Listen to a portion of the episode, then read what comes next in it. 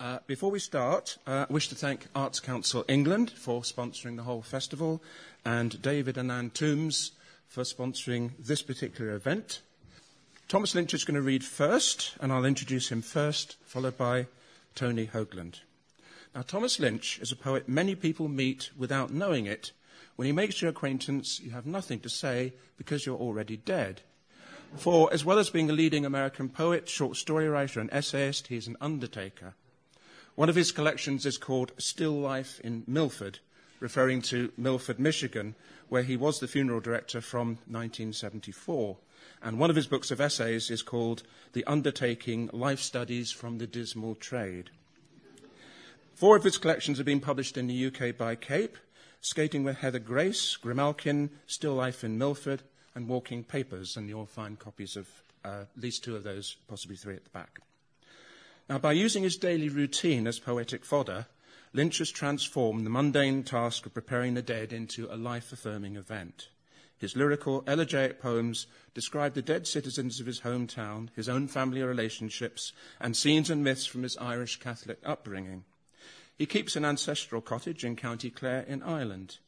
Described in the New York Times as a cross between Garrison Keillor and W.B. Yeats, his poetry dissects the vicissitudes of the human experience with grace and wit. Matthew Sweeney has written that Thomas Lynch looks into the eyes of corpses and sees their lives and their difficult loves that remind him of his own. And he manages to do so with humour and grace. That word grace again. Now, today, Thomas Lynch is blessed with a live audience for his work.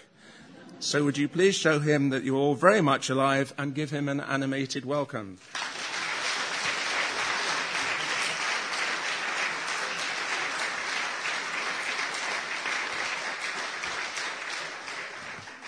I've seen that line. Thanks, Neil, for that. And I've seen that line about Garrison Keillor and William Butler Yeats more over here than I get over there. And I think, who have I offended the most with that? But uh, I didn't make it up. But uh, I'm so pleased to be back in Ledbury after I think 19 years, and um, I uh, was uh, told by my assistant uh, that she would come to this reading if I only read poems that I hadn't published before. So I, this is all; these are all new poems. I, I think um, making a fool of yourself in front of all these people is always more exciting than doing it in private, which I do on a regular basis. It's so very good to meet and read with you, Tony Hoagland. Thank you for uh, being here, and uh, I had the good luck yesterday of um, spending some time with Catherine and Jacqueline and Tony in a place called the Prince of Wales, where we fell into um, nothing terrible. Uh, we were discussing um, we were discussing whether poetry is dialogue or monologue. And of course, poets just make shit up as they go along anyway, so it was either one or the other, back and forth. Um, I want to add my thanks to uh, Anne and David Tombs for the great uh, hospitality you've shown me yet again and all the kindnesses and sponsoring this event. It's um, a great pleasure to be here. I said my first answer to your question about dialogue or monologue was that I thought it was a dialogue that we keep going back and forth. Tony thinks it's a monologue, yourself talking to yourself. I think that's the way I got it. No, he'll explain it to you in his own, on his own. Uh, but anyway, it reminded me of a correspondence I've kept up with years now with a, a man whose name is Michael Heffernan, a wonderful poet, internationally unheard of like the rest of us, and uh, ignored on seven continents. Um, but he, um, he and I have kept up uh, a correspondence. I probably wouldn't write poetry unless I had first discovered poems in the making in his office one time and thought, living people do this because up until that time I thought you had to be like horizontal to be doing this because all that we ever studied at school were dead poets. So um, over time we've both gotten older and crankier and uh, fallen into bad habits of indolence and and uh, uh, so we don't so much talk anymore. The only thing we do is occasionally write poems back and forth. And for a long time, we corresponded on three by five cards on which you could fit a sonnet. And at the time, we could mail it for 14 cents. And we thought, this was the Postal Service imitating art, you know. So they went back and forth and and they found their ways into books. And I'd read you some, except I'm under ban of reading anything that I've published in a book. So this one isn't. It's, they've gotten longer because the postal rates have gone up. So uh, a couple Novembers ago, I got this note from Heffernan one morning. We send them by text or email now, but they're still in verse. So here's what Heffernan had to write to me. What are you doing, Lynch? What's going on? It's night in Arkansas where I am, 5 a.m., November 8th, 2014. And I am actually feeling quite well. One month and 12 days from 72. I'm feeling very well. In fact, I am, to tell the truth itself without a bit of hesitation or exaggeration. I ate a pizza all by myself last night. The cheese alone could kill me, but it won't. As you are fond of saying, doctors kill, so I see mine as little as I can. I walk around, I notice trees and deer that walk around in pastures here in town, set back behind the houses, little spots with ruins of old, older houses, cellar holes, where people gone a hundred years ago put their provisions and the stuff they kept against the days to come and walked around not much unlike the way I do and looked and watched the days go by by them as they will. What is the day like where you are, my friend? So you wake up with, you have to respond. Poetry being, as we say, a dialogue. this has no title either. I'm up at the lake, Hef. Thanks for asking. A gray morning, windless, dewy, cool.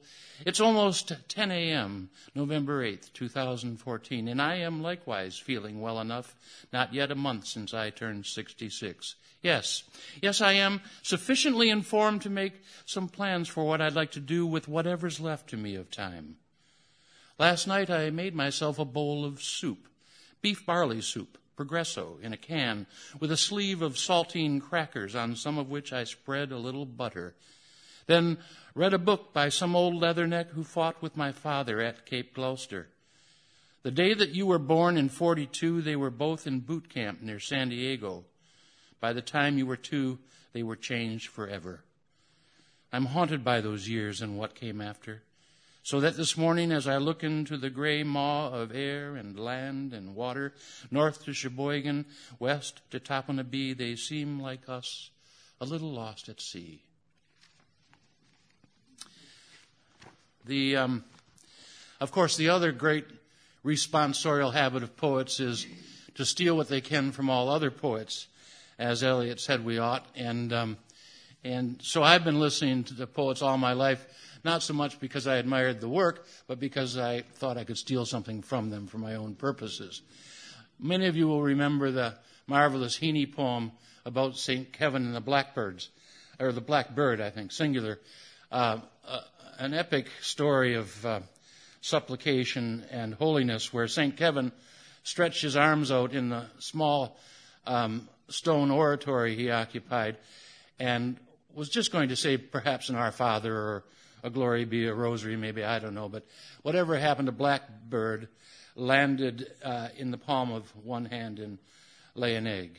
And he had to, for the rest of Lent, hold out his arms uh, because he was a, a, a, a, you know a nature lover. He was a nurturer. So I have taken that story. I did a little more research into St. Kevin's uh, history and biography, and so this one is called St. Kevin and the Temptress after Heaney. And it's based on true accounts.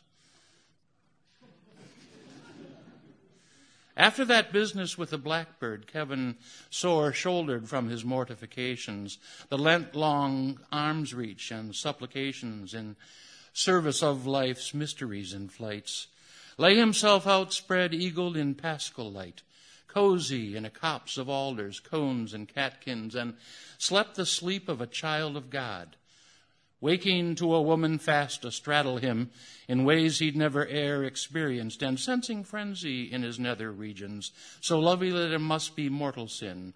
He strove against the ginger-haired Kathleen, pressing her pudenda against his parts, whilst writhing midst her own deliriums, the palms of her small hands warm to his heart, like riding the tide of love's deep river, groaning approval and grateful te deums, a prayer her being made entirely.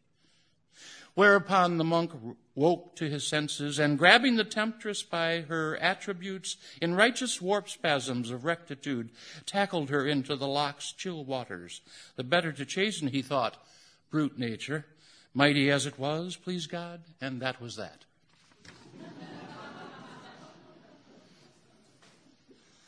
Uh, that outstretched arm uh, always reminds me of the um, sign I was born under, which is Libra, which I think involves a scale that can never decide which way to go. I still have trouble with decisions. Uh, here's a poem called Libra. The one who pulled the trigger with his toe spread eagled on his girlfriend's parents' bed and split his face in halves above his nose so that one eye looked east, the other west. Sometimes that sad boy's bifurcation seems to replicate the math of love and grief, that zero sum of holding on and letting go by which we split the differences with those with whom we occupy the present moment. Sometimes I see that poor corpse as a token of doubt's twin and double mindedness, of sure balance and the countervailing guess, the swithering that niggles at righteousness, like Libra's starry arms outstretched in love or supplication or at last surrender to scales forever tipped in a cold sky. I was in um, Venice uh, a few years ago visiting a friend for his birthday. I travel a lot for funerals, and it seems to me that I ought to start traveling for birthdays. So uh, this lifelong friend was turning 75, and I thought I should show up for it, so I did. Uh, we went to Venice because he had a, a, dental appointment in Padua, which is good news. He has teeth to work on, and um, and I said I'll spend the day in in Venice. I, we ended up spending four or five days. And I went into this church, San Cassiano. Maybe, maybe you've been to it. But the poem is called San Cassiano, uh, and it's for Dualco di Dona. And his doctor, Francesco Palladini, uh, a boyhood friend who turned into a medical man. St. Cassian of Imola refused all sacrifices to the gods of Rome, pagan as they seemed to him, so true to form. The emperor ordered him executed. It was Julian the apostate who gave the teacher over to his students because they bore abundant grudgeries for the rigors of the saint's strict tutelage. What little of his story is still known involves the stake they bound him to, the slow torment of their styli and sizing him as if his flesh were wax on which to grave the saga of his grisly martyrdom, the 13th of August 363, which became, wherefore, his official feast. Some centuries after that, they built a church and christened a square for him in Venice, commissioned paintings by Tintoretto, the crucifixion, the risen Christ with saints, the descent of Jesus into limbo, postcards of which are offered now for sale to faithful and apostate, one and all. I paid the toll and lit a candle there and sent a card that read, Wish you were here. Women always get that. Thank you for that.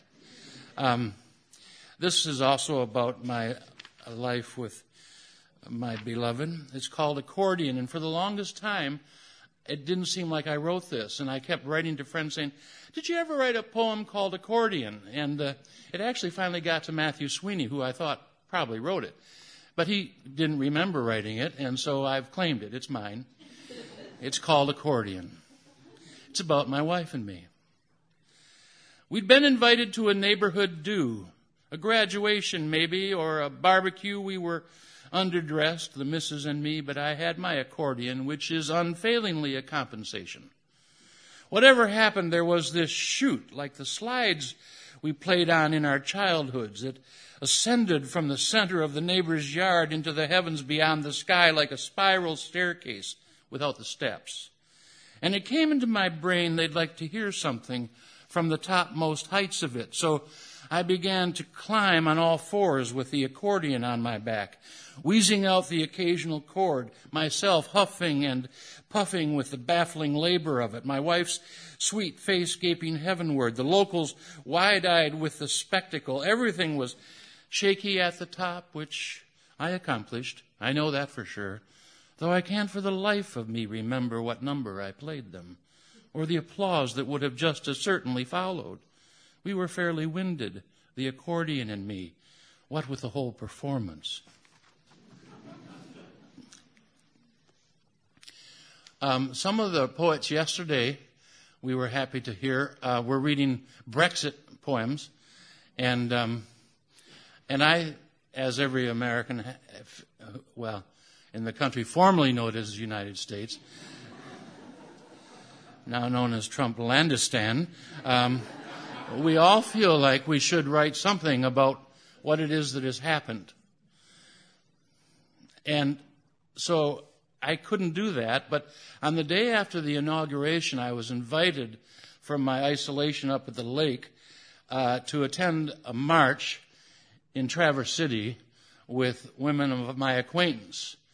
And uh, I thought, that sounds good.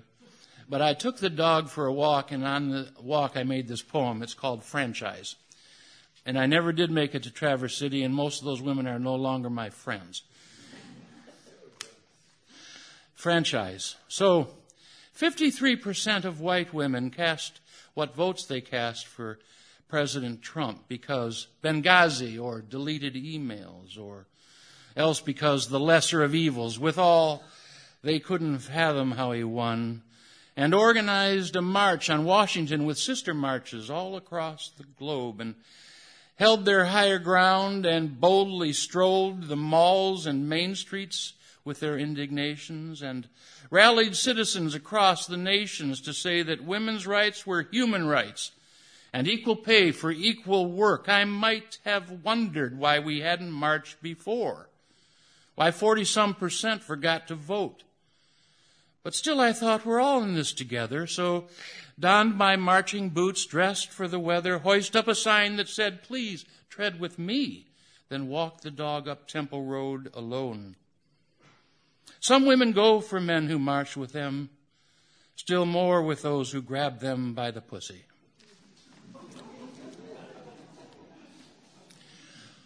So I spent a lot of time alone, as you might gather from. and after uh, years of it, I thought I'd come up with one of those ads they put in the paper soliciting uh, companionship. And uh, though I never placed the ad, um, I, I, wrote a poem called personal, because that's what we call the ads. So. Am old and fat and bald and married twice. Don't drink, don't smoke, I piss and moan too much, I fart and snore, but otherwise I'm nice enough. And though I am not rich, rich, I want for nothing. Some say I'm generous to a fault, others that I'm too forgiving. Am looking for someone to travel with to Ireland early on next year. I have a small place on the coast of County Clare between Kilkee and Loop Head. Check the map. It is lovely, wild, treeless country.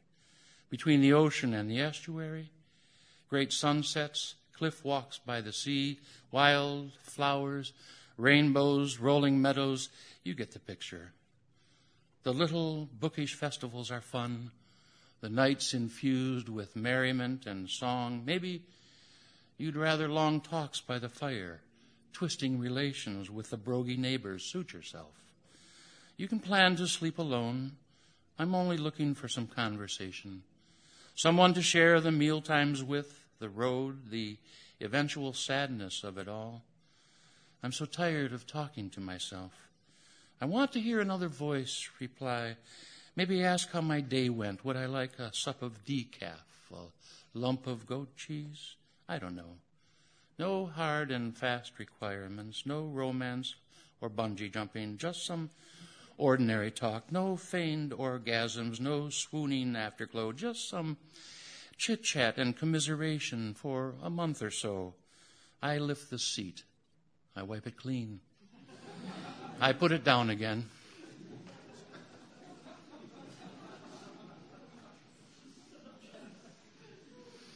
I have uh, this house up north. My son named Lines End. He figured I'd die there.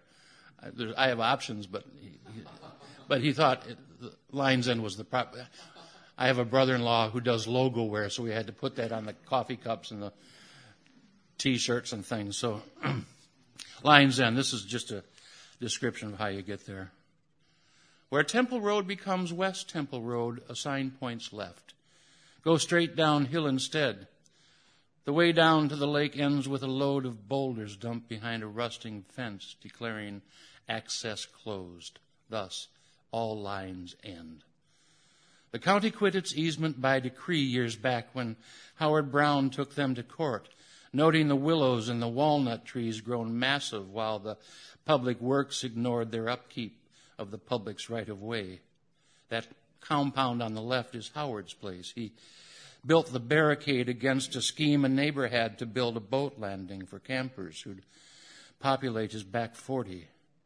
But Howard's side of things won on the day, so half that no man's land devolved to us sumac and scrub pine, some spindly maples, the walnuts and willows all remain.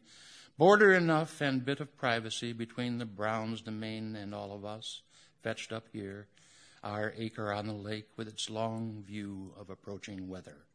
A clapboard cottage we remodeled some. That's us there on the right.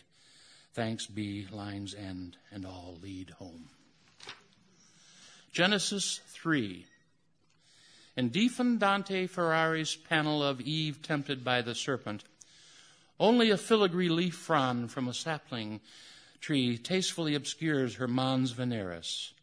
For the moment, she is still ignorant, not yet embarrassed by her nakedness, how God, mannish in his heaven, fashioned her. Later, she'll get blamed for everything. Her blush, her breast, which in this image are those of a 14 or 15 year old, will become sources of pleasure and its shame. The serpent's head is an old bearded man leering at her, all lechery. Yes, Yes, it must be hissing as she bends the branch and, reaching upwards with her perfect hand, takes hold of the fruit of the tree of knowledge. This is the last hour of paradise. The girl and her consort oblivious to good and evil and their ramifications. Their bites of the tree's fruit are not yet taken. The fig leaves are only fig leaves. Their genitalia not yet shameful. The Creator still happy with creation the pendant canvas in which Adam appears, ready to give into all temptation, has been lost, alas, to the centuries. Nor can we know now how he held her at the end, grateful, glad for the taste of her, her touch and constancy. I think um, I better move along to this one. This is a Christmas poem. I against uh, the notion of um, writer's block, I thought, well, writer's block is better than plumber's block, but once a year I thought I'd better knock out a poem, so I, I, uh, I decided I'd do it for Christmas and make it a Christmas card and send it out. This was one a couple of years ago. It's called The Twelve Days of Christmas. Some pilgrims claim the carol is a code for true believers and their catechists, to wit, four collie birds, four gospel texts, eight maids a milking, the Beatitudes, and pipers piping, the eleven left once Judas had betrayed the Lamb of God, that partridge in a pear tree, the holy one and only whose nativity becomes in just a dozen days the starlit eve of three French hens with their epiphanies, huddled around the family in the manger, tendering their gold and frankincense and myrrh the whole tune seems to turn on five gold rings, that Pentateuch, those first books of the Torah, in which ten lords a leaping stand in for the Ten Commandments, cut in loaves of stone, which Moses broke over his wayward tribesmen, two turtle doves, two testaments, old and new, six geese a laying, creation's shortened week, the swimming swans,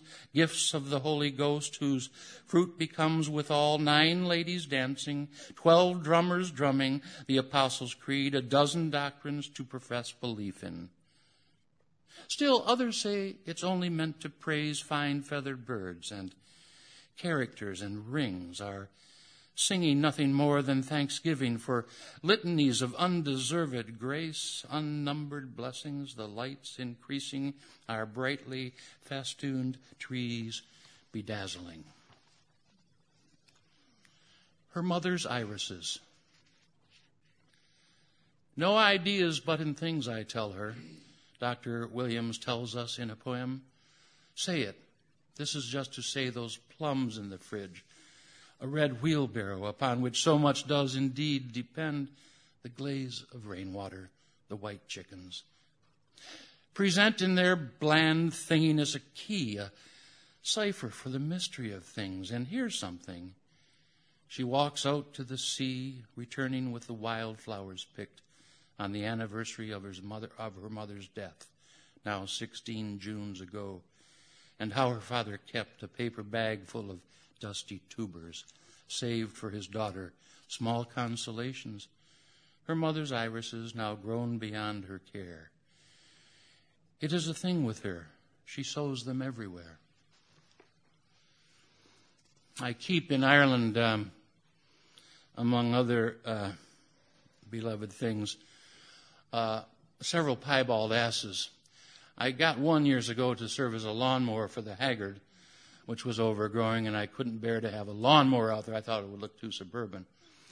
And uh, so I bought an a- jackass, and uh, after a while he began to roar as if something was really missing.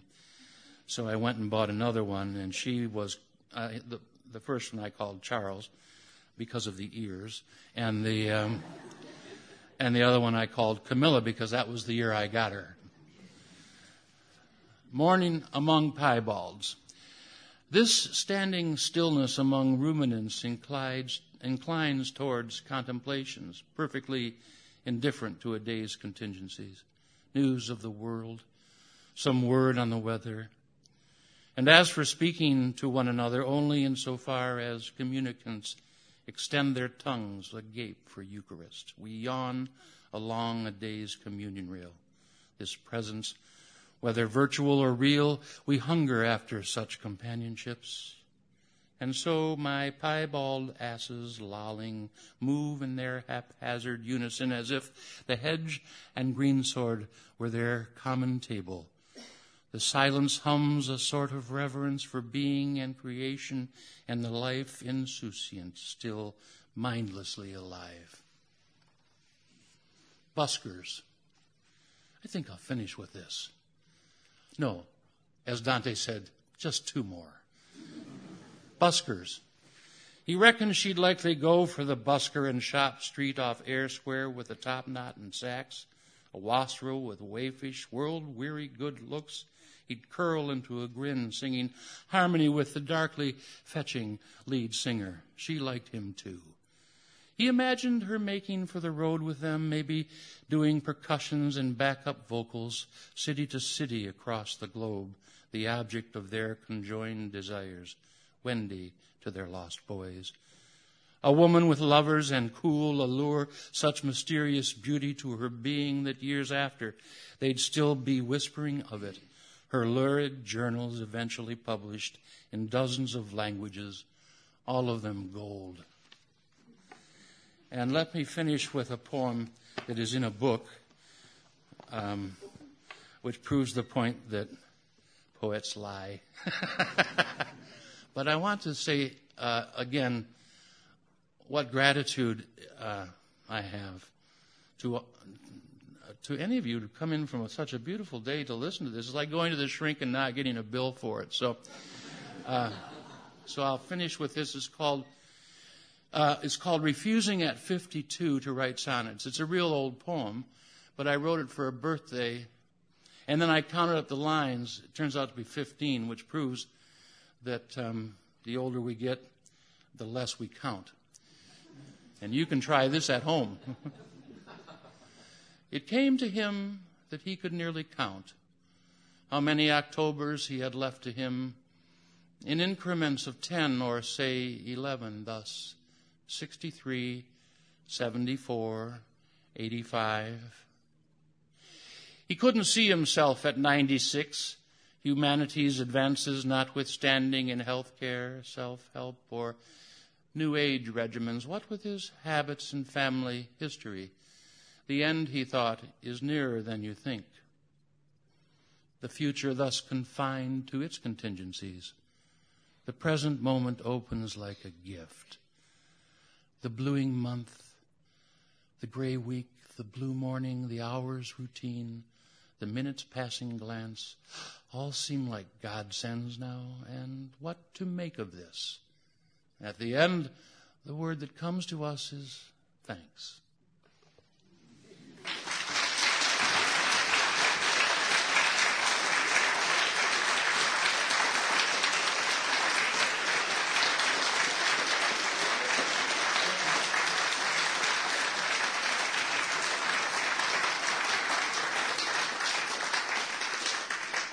Thank you for that splendid reading. Tony Hoagland's poems poke and provoke at the same time as they entertain and delight. He is American poetry's hilarious high priest of irony, a wisecracker and risk taker whose disarming humor, self scathing, and tenderness are all fueled by an aggressive moral intelligence. He pushes the poem not just to its limits, but over the page. Yes, I know that's what it says in the program, but I wrote that description, so I'm stealing it from myself to introduce him. um, he's published five collections in the US. His first UK book of poems, What Narcissism Means to Me, Selected Poems, was published by Bloodaxe in 2005. That drew on the first three of his American collections and was followed by the wonderfully titled Unincorporated Persons in the Late Honda Dynasty and Application for Release from the Dream. He's also published two books of essays in the US Real Sofistikashun, spelt with an F, essays on poetry and craft, and 20 poems that could save America and other essays. Uh, reviewing in his work in the New York Times, Dwight Garner wrote that few poets deliver more pure pleasure. Hoagland's erudite comic poems are backloaded with heartache and longing, and they function emotionally like improvised explosive devices. And Edward Hirsch said of him, Tony Hoagland is a provocateur, a brash interventionist, a deeply engaged Whitmanian poet and critic who poses, like the master, as, quote, one of the roughs. So would you please welcome a poet who's probably the most polished of any of the roughs?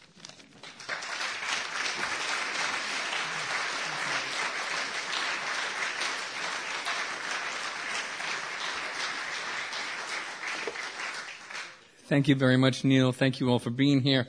It's a privilege to read with Thomas Lynch. It's great to watch someone get himself into trouble um, in front of a lot of people. You make me want to take more risks, um, and uh, and also such a gracious man as well. Um, I'm going to start by reading a poem which I wrote. Uh, I'll try to follow up on uh, on Thomas's idea that uh, about whether poetry is a monologue or whether it's a, a dialogue or a dialectic. I am on the latter side, by the way. Um, uh, anyway, so there there are two mistakes that you can make. Uh, one is um, saying something that you quickly regret, and the other is not saying something that you should have said. And this poem, um, it's like looking for an address there are two mistakes you can make turn back too soon or go past it. Um, this is about a, a dinner uh, where um, people were, academics I was at the table with, were condescending to D.H. Lawrence. And, uh, and, and I revere Lawrence, a great poet, incredible insights about gender, which are still uh, rarely equaled. And uh, I didn't defend him, so I wrote this poem about it. Lawrence. On two occasions in the past 12 months, I have failed when someone at a party spoke of him with a dismissive scorn, to stand up for D.H. Lawrence, a man who burned like an acetylene torch from one end to the other of his life. These individuals, whose relationship to literature is approximately that of a tree shredder to stands of old growth forest, leaned back in their, these people leaned back in their chairs, bellies full of dry white wine, and the ovum of some foreign fish, and casually dropped his name. The way that pygmies, with their little poisoned spears, strut around the carcass of a fallen elephant. O elephant, they say, you are not so big and brave today. It's a bad day when people speak of their superiors with a contempt they haven't earned. And it's a sorry thing when certain other people don't defend the great dead ones who have opened up the world before them. And though in the catalog My Betrayals, this is a fairly minor entry, I resolve, if the occasion should recur, to uncheck my tongue and say, I love the spectacle of maggots condescending to a corpse. Or, you should be so lucky in your brainy, bloodless life as to, to, as to deserve to lift just one of D.H. Lawrence's urine samples to your arid psychobiographic theory tainted lips. Or maybe I'll just take the shortcut between the spirit and the flesh and punch someone in the face because human beings haven't come that far in their effort to subdue the body. And we still walk around like zombies in our dying, burning world, able to do little more than fight and fuck and crow. Something Lawrence wrote about in such a manner as to make us seem magnificent.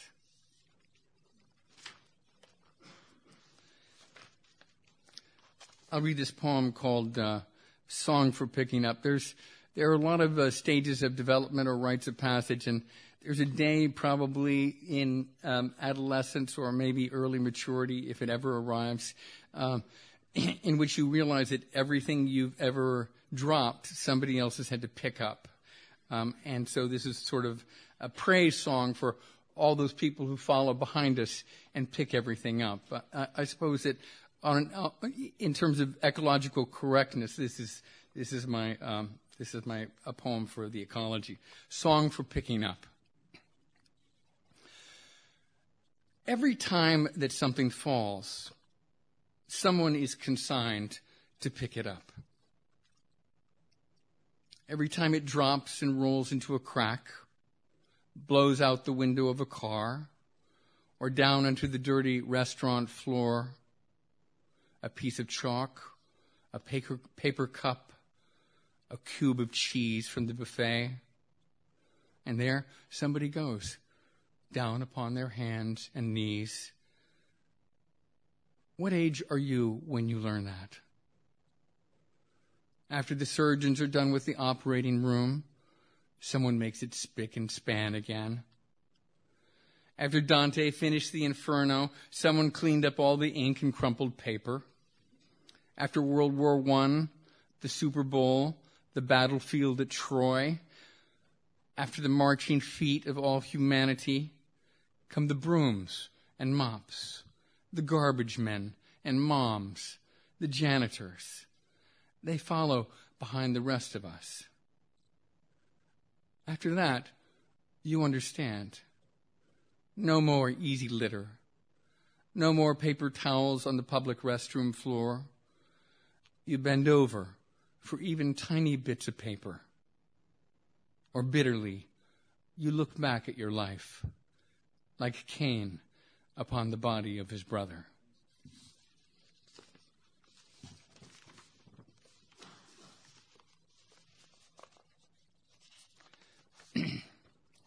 um, this is a poem about uh, about water. Um,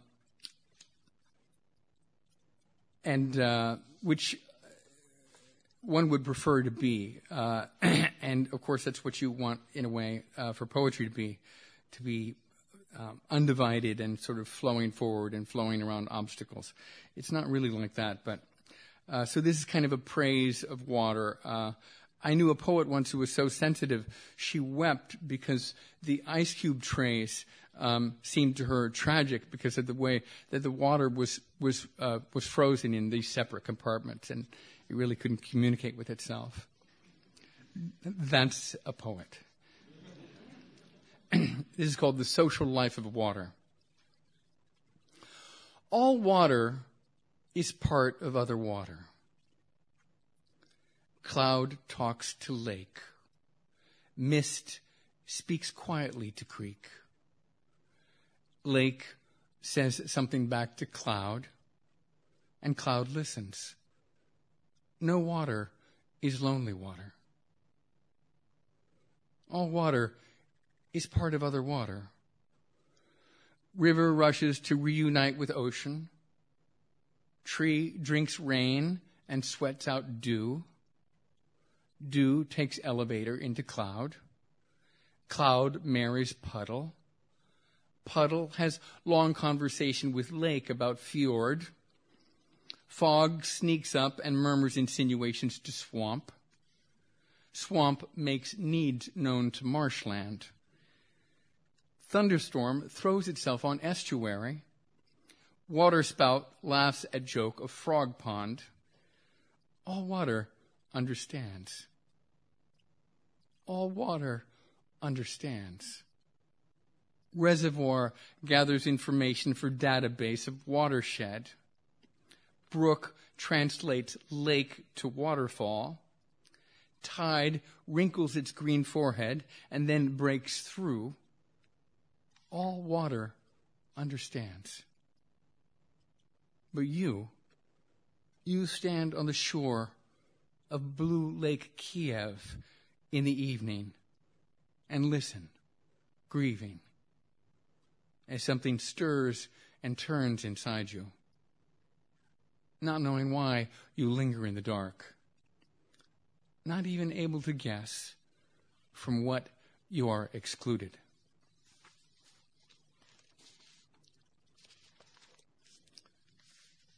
You realize that poem could have gone on indefinitely. Um, I read this poem. Um, it's called Bible Study. So, uh, so Thomas and I were talking about uh, uh, about whether poetry uh, was uh, dialectical or whether it was monological. Of course, um, it's known the form is called dramatic monologue, as if a person were a unified thing. But my experience really is more of being a kind of madhouse on legs, and uh, the chorus of of, uh, of selves with, within, within me, and I assume within most people, is actually a lot more insubordinate than a well-mannered poem would indicate. Um, Adam Zagajewski has a, a, beautiful sentence in one of his poems where he says, Everything was fragments, that much we knew, and it seemed cruel irony to us that we spoke in complete sentences.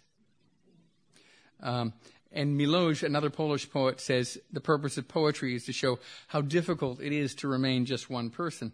And when he says that, he means that um, the poem has to show the contentiousness inside the self and inside the soul. It has to be spitting and kissing back and forth between different parts of the self and almost out of control, but, but, but somehow unified. And so this poem uh, jumps from uh, sort of uh, tone to tone, I think. It's called Bible study.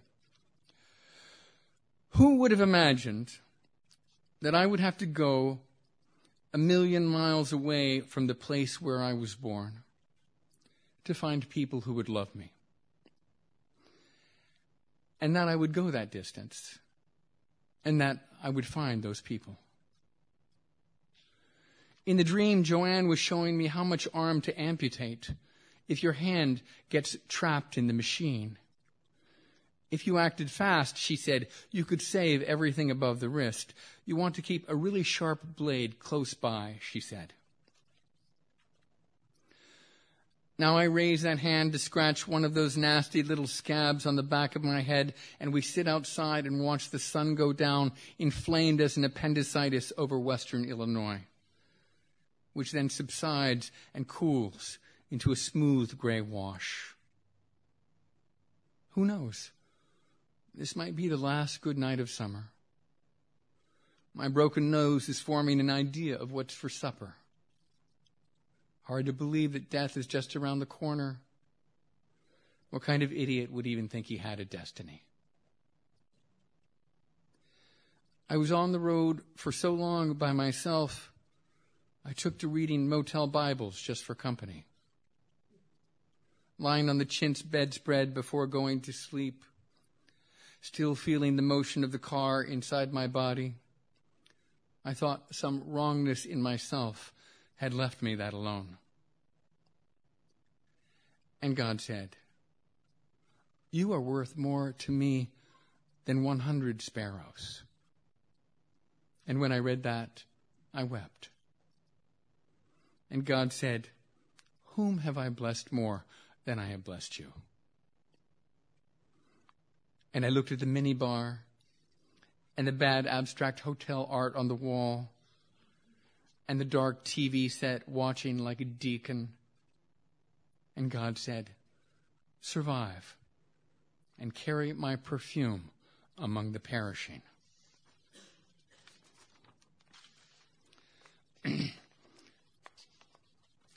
um, this poem is uh, it's sort of based on a moment that I started noticing some years ago when uh, that I would be in conversation with a woman at some kind of gathering, and she would sort of casually find a way to mention her husband.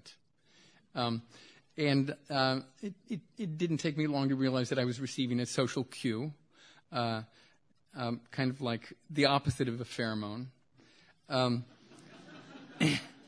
and so I, I, I, thought I would write about that moment. Um, it's called Moment in the Conversation. At the party, sometimes, there is a moment in the conversation when the woman you were talking to casually makes some mention of her husband. And you know you probably have been leaning in to an uncomfortable degree. Please adjust your body language to speak Amish. It isn't like she's suggesting that her husband is on his way over right now after teaching his class at the karate studio, or that he will be back any moment from walking the pit bull to his court ordered session at the anger management center. It is more like being tastefully detained at the entrance of a restaurant you really can't afford. It is like being gently guided by a security guard in a motorized golf cart out of a neighborhood where you were just strolling and looking around. Life used to be a whole subdivision of crazy possibilities, but now it's just a few quiet rooms on the second floor in the economy motel near the edge of town. Sometimes one of those former impulses of yours calls you from the phone in the lobby and wants you to come out and run around. And you have to speak to it the way that married woman speaks to you. Slowly and firmly and with a kind of charity. Pronouncing the simple words in such a way that even an idiot can understand.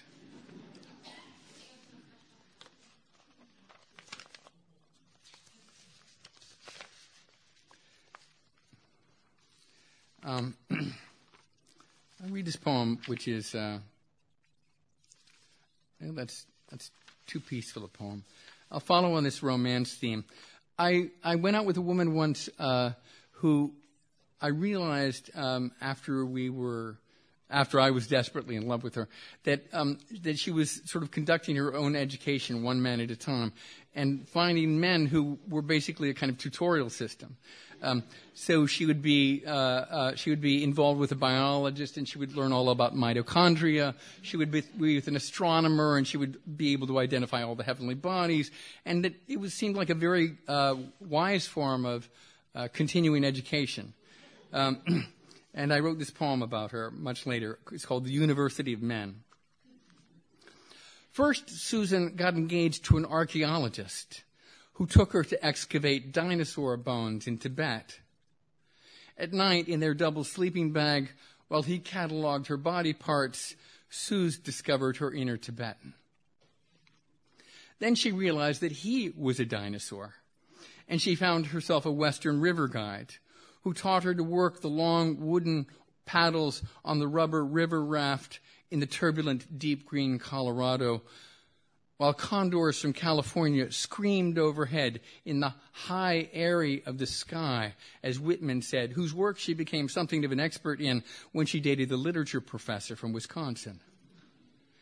He was followed by the mathematician who taught her the secrets of division until she divided himself, herself from him and went after the strong but sensitive fireman who could not put out her fire it seemed that she was enrolled in the University of Men and that she would remain a student forever, leaving one stunned dude after another floating cross-eyed in the current behind her.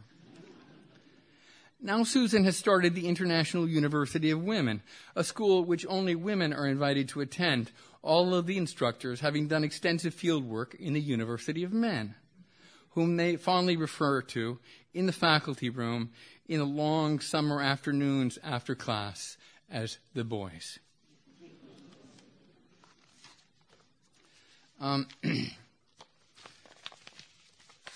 this is a poem about. Uh, it seems it, it, would seem quite uh, healthy for uh, for the psyche uh, and for probably for our general civility if we all received a, a death sentence uh, every couple of years. Um, which was then sort of rescinded uh, by a telephone call from the governor or something like that. So this is sort of the speaker in this poem is kind of thinking about what he would do if he if he knew that he were going to be dead a year from now. it's called distant regard. If I knew I would be dead by this time next year, I believe I would spend the months from now till then writing thank you notes to strangers and acquaintances, telling them, You really were a great travel agent.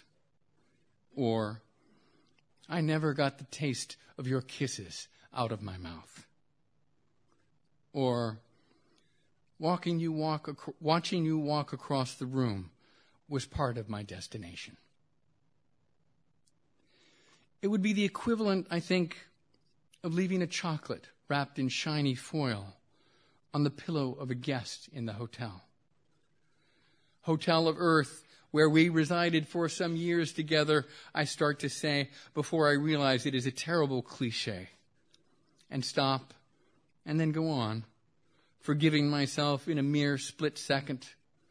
Because now that I'm dying, I just go forward like water, flowing around obstacles and second thoughts and getting snagged, not getting snagged, just continuing with my long list of thank yous, which seems to naturally expand to include sunlight and wind, and the aspen trees which gleam and shimmer in the yard, and the intricate irrigation system which floods their roots, invented by an individual whose name I will never know, but to whom I am quietly grateful. Outside, it is autumn season when cold air sharpens the mind. The hills are red and copper in their shaggy majesty. The clouds blow overhead like governments and years. Time to contemplate the distant things, to learn from their example of calm. Time to practice affection without a desperate hanging on. It took me a long time to understand the phrase distant regard. But I believe that I get it now. And I'm grateful for my heart that turned out to be good after all. And grateful for my mind, to which, in retrospect, I can see I have never been sufficiently kind. Um, And I'll close some poem or the other. I'll close with this poem. um, it's about animals and wildlife, and uh, it's sort of set in one of the small towns in the west, western USA where I live. And uh, I walked around the town and I saw signs uh, advising uh, residents not to put their garbage out the night before it gets picked up um, for a reason that the poem explains. The poem's called Wild. In late August, when the streams dry up and the high meadows turn parched and blond, bears are squeezed out of the mountains, down into the valley of condos and housing developments. All residents are therefore prohibited from putting their garbage out early. The penalty for disobedience will be bears. Large black furry fellows drinking from your sprinkler system, rolling your trash cans down your lawn, bashing through the screen door of the back porch to get their first real taste of a spaghetti dinner, while the family hides in the garage and the wife dials 1 800 Bears on her cell phone, a number she just made up in a burst of creative hysteria. Isn't that the way it goes? Wildness enters your life and asks that you invent a way to meet it. And you run in the opposite direction.